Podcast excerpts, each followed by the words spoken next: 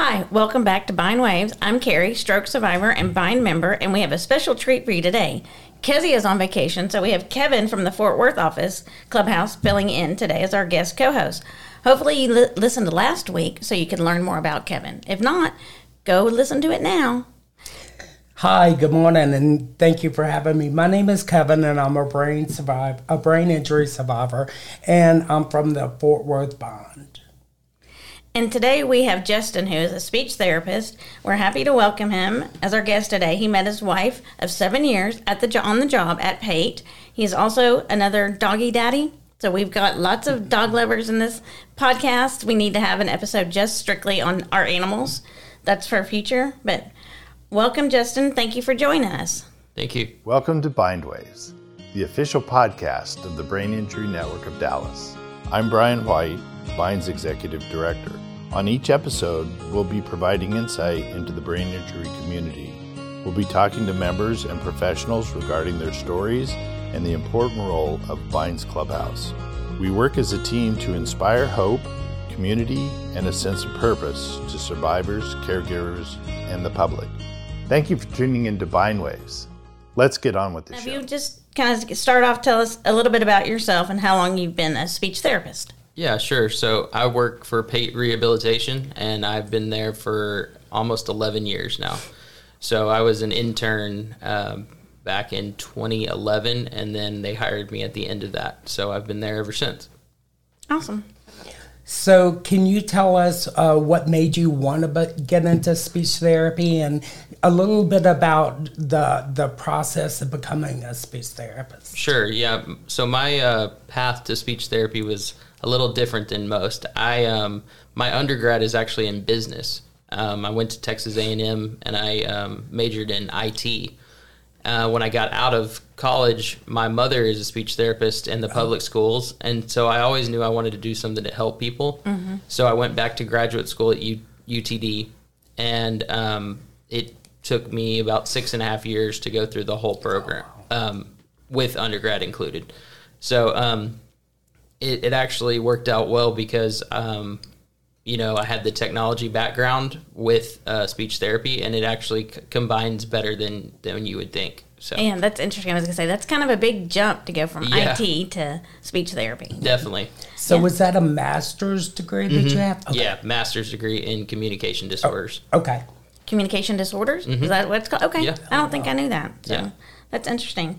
So, one of the things, you know, everyone thinks about speech therapy, it's kind of obvious, but then it's not so obvious. There's all kinds of different things. So, what are some of the other responsibilities that maybe aren't speech related that you have to deal with? Kind of like, I know swallowing. I had issues with swallowing because I was completely paralyzed on the left side, so I had a face droop, and they, I was on thickened liquids. Ugh. Oh yeah. Yeah, I quit drinking coffee after that. Yeah, nobody wants to be on thickened liquids, but yeah, swallowing is a big, big deal after a brain injury. Um, me specifically, I work with a lot of the assistive technology. Um, I'm a assistive technology professional, so I got certified in that in 2018. And what I do is I go into people's homes and I use home automation devices to kind of couple that with a therapeutic purpose. So kind of like Alexa. Yeah, exactly. Oh, wow. So, like, kind of building a digital therapist within the Oh, home for people very that have issues with initiation or memory. And um, I've started the assistive technology program at Pate now. And so I'm starting to go into more homes. And I also created labs at each location. So it's a f- fully voice activated room uh, with the bed, the blinds, uh, TV, lights. Everything is voice controlled through Alexa. Very cool. Yeah. Wow.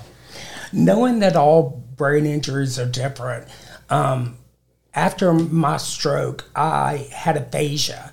So I knew that I what I wanted to say, but I just couldn't get the words to come out. In my mind, I, it sounded great, and then when I spoke it, it was totally different.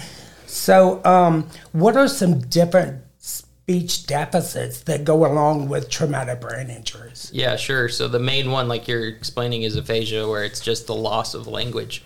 You know what you want to say, but it's it's just not either. It's not coming out the right way, or it's not even coming to your mind. Um, now, a lot of times with aphasia, there's apraxia, and that's more of the motor planning component, like what you were describing, how you know what you want to say, but there's like a disconnect between your brain and your mouth. And then um, another one is dysarthria, where it kind of presents as like slow, slurred speech, and it affects intelligibility. So those people have to use strategies to try and slow, you know, be very articulate, over articulate their their sounds in order to to be understood. All right. Well, I'm talking about aphasia. So, how does that work with the Alexa setup like that? If people can't get the right words out or they don't know, how does that work? Because So- that sounds kind of difficult. Yeah. If I can't speak or I don't know what I want to say. Right. So what I've done is I've also um, used. So I program a lot of devices for patients, Mm-hmm. and so like I put into an iPad. It's a speech generating software. I put all the commands for Alexa Okay. into the device to where the person, if they are having speech dif- difficulty, they could actually push the button and it would talk to the Alexa. Okay. Yeah. So that's kind of a way around it to where everybody could use some type of home automation device. Okay. That's, That's cool. amazing. Yeah. Yeah, I well- love that. I need to go to my house. yeah, well, y'all, y'all need to come when y'all are at Pate. I can show you the Okay, lab. we'll have to do that next time. Yeah. yeah, absolutely. absolutely. Well, and I know I always tease my speech therapist that I had because I was lucky enough to not have aphasia. I'm a talker. If you haven't learned in the five minutes that you've known me that I like to talk, I would be, I don't know what I would do if I couldn't talk. But I teased my speech therapist because I had an impy because of my face droop. So she would put, you know, the impy, the electrodes on my face and shock me. She just had fun doing that. You know, I would sit across the table from another guy getting his face shocked and we'd just sit there and laugh at each other as we make crazy faces. Um, yeah. but so kind of that, you know, what else along with that other than just speech, you know, are there, you know, because like the, facial droop and swallow, Yeah. what other kind of things does speech therapists work on? Well, a, a lot of times people think that speech is only the actual production of speech, Mm-hmm. but like by profession, we're a speech language pathologist. So language is way more than just speech. So Right. you're talking about reading, you're talking about writing, you're talking about all these different modalities. So a lot of it goes into the language component plus the cogn- cognition part of it. So attention and memory, problem solving. I would say more of my day is spent doing cognitive therapy than it is actual quote unquote speech Right. therapy. Yeah. That's kind of what I think with mine. It was more cognitive and Yeah. doing number problems, and I don't like numbers. And I mean, I know my biggest problem was I had left neglect, Mm-hmm. left side neglect. So she would give me word problems, and I would always start in the middle of the page. Sure. She'd be like, "Carrie, you have to start on the left. You're never going to find the words." And I bet she drew a yellow line She down did, your side of your and paper. I didn't see it. I mean, like Jasmine over there, I wouldn't even know that she was there. Mm-hmm. So yeah, um, it's one of the things people don't think about that it's not just speech. right. Are there okay? So the normal person isn't going to have a technology-based room set up like that. Mm-hmm. So what are some different adaptive devices that people can use at home, or things that they can use at home to improve their cognition, their their speech? What are some of the things they can do at home? Sure. Yeah, I'm really big on apps. So I made a list. Um, I could bring y'all uh, this list, but basically I narrowed it down to the top four apps based on 24 different categories aphasia, articulation, uh, reading, comprehension, naming, writing, and it has the apps that kind of go with that. But um, you know, most people have a, smartphone at, these days, so apps are a really big thing that you can use. Um, iPads are really they're very common now too. But as far as for like reading and comprehension, there's a company called Tactus Therapy, and they do some really great apps. Now they do cost a little bit of money, but they're not free apps. But they work on phrase completion, sentence completion, uh, reading comprehension, and and things like that. So Um, I, I use uh, an app on my phone. It's called Luminosity. yes, yes, yes. And I really have noticed a significant improvement in the time it takes me to process a problem. Yeah, there's also a couple more that are for cognitive skills. Um, so Lumosity is a good one. Peak is another one. Brainwell, and there's one called Elevate. They all work on those cognitive skills of memory, attention, problem solving. So those are some Right. other good ones. Okay, great. And that was kind of what I was going to ask, but I'm going to take a quick little break and ask y'all to go ahead and click that like button while you're listening so that we can do that. And if you're interested, we'll get Justin to email us all this info, some of the apps that he's talking about. If you're interested, you know how to email us. Let us know. And um, but yeah, that's what we had. Several members wanted to know if there were additional therapies for reading and comprehension that they can do on their own, and that's kind of what you're talking about. Yeah, and so with the Tactus um, Tactus therapy, they have they break it down by comprehension, reading, writing, and naming. And then once you progress through those four, they have an advanced version of each app as well. And each app has probably 700 to 1,000 exercises. Wow. So um, Wow, yeah. it, it- there's a lot of stuff to, to do in, within those apps. that is one of the things I noticed with Luminosity is they have a select. Uh, they have, I think it's three games that you do each day to train, but it's those. They're very repetitious, and so I was looking for something with a little more diversity versus just having those. Yeah, you may try Elevate or or Okay. Brainwell. Um, I could show you those on your phone or something like that. They're I know some of them are subscription based, but they have more exercises. They're not just those drills like you have in Lumosity. So. Right. Yeah, I know. I have one of our friends, one of our founding members, Carl. He always teases that you know his speech therapy that you know they would you have to learn relearn the alphabet. You know Yeah. A B C D. He said I figured out if you say Z and P enough times, eventually you're going to get it right. and That's, all- true. yeah. Brain So- needs repetition. That's for sure. yeah. So that's yeah one of those things, but. So those are good. We'll we'll have to get the list of those going Okay, because yeah. that would be a great resource to add to Bind, so that as members come on or as people just have questions when new brain injuries happen, we try to be a resource for other people. Yes, so ma'am. We Sounds would good. love that. So, coming from a healthcare professional, because I was a nurse, uh, or I am a nurse, I've been a nurse for over 30 years, and you always have those patients that are reluctant to engage, whether it be because whatever they're self they're self-conscious or they makes them feel stupid or whatever how do you engage that patient that is resistant to try to get better Sure. Well, number one, it takes patience, right? You got to be patient with everybody. But more, you have to play into their interests. Right. You have to play into their hobbies. You have to do um, work on things that are salient to them because nobody wants to be in rehab. Nobody wants to be there going through that. Right. So it, you have to really play into what they like in order to get their buy-in. And I've noticed if you do that, that you can build good rapport with them over time. You just, you know, so I know like for an example, I had a guy that was a prison guard and all he wanted to do was go back to work. Mm-hmm. And so what we ended up doing was hiding things around our treatment floor so that he could go and search for contraband.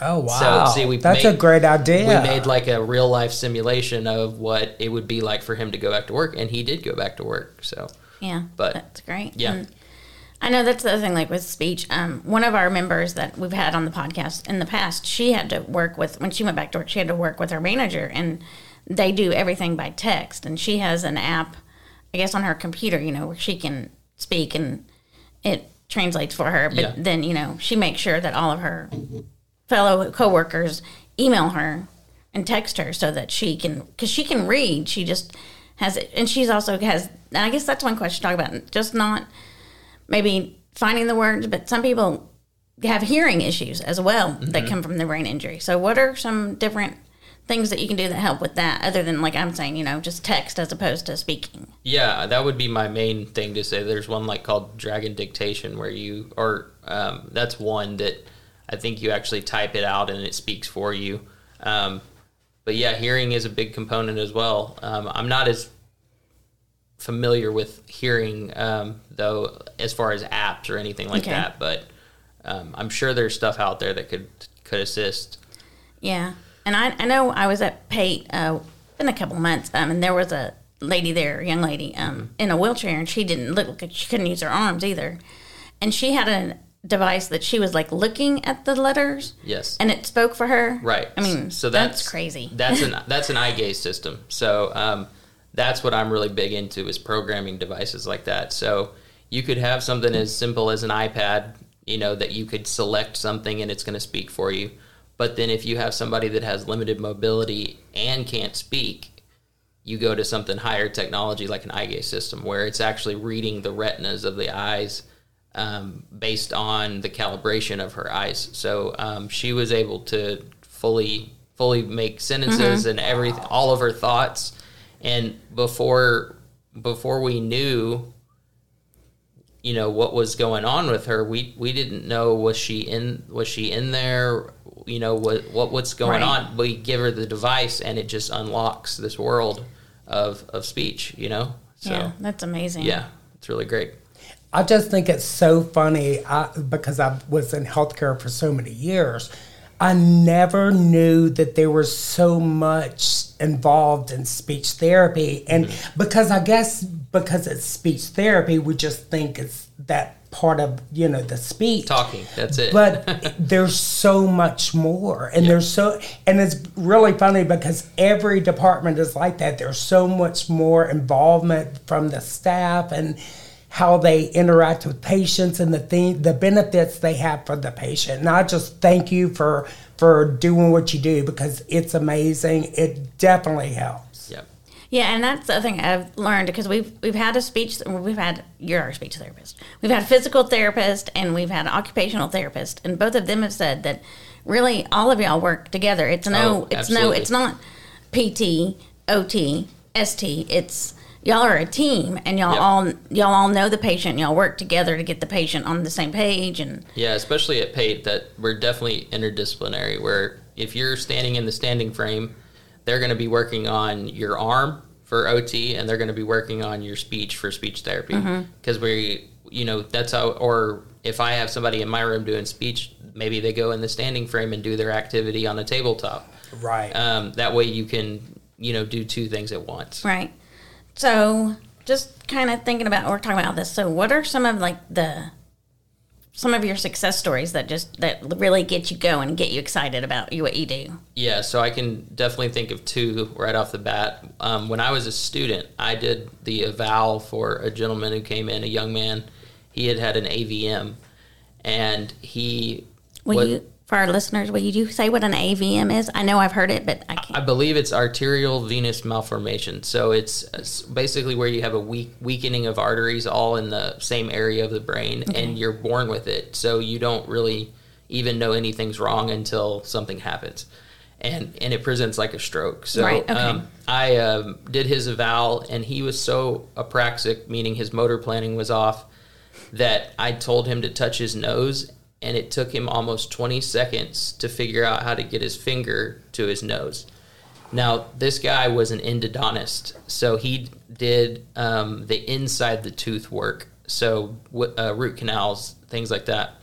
Fast forward through his uh, recovery, he went back to being an endodontist. Wow. wow, that's amazing. And this, I mean, think about how much you know fine motor that Right. takes and yeah. everything. Yeah. And then another uh, one I can think of was I had a young woman that came in and she couldn't say a single sound. So she would open her mouth and nothing would phonate Oh, at wow. all. And as we used the iPad day after day, she'd come in and a new sound would be made, a new sound would be made, a new sound until she was talking in full sentences. And fast forward through her recovery, she opened two nonprofit organizations. Oh wow. So she went, you know, she didn't go back to her employment that she was at, but she found a new purpose in life and was helping other people. So, That's amazing. Yeah. Those are great stories. Thank you for sharing with us.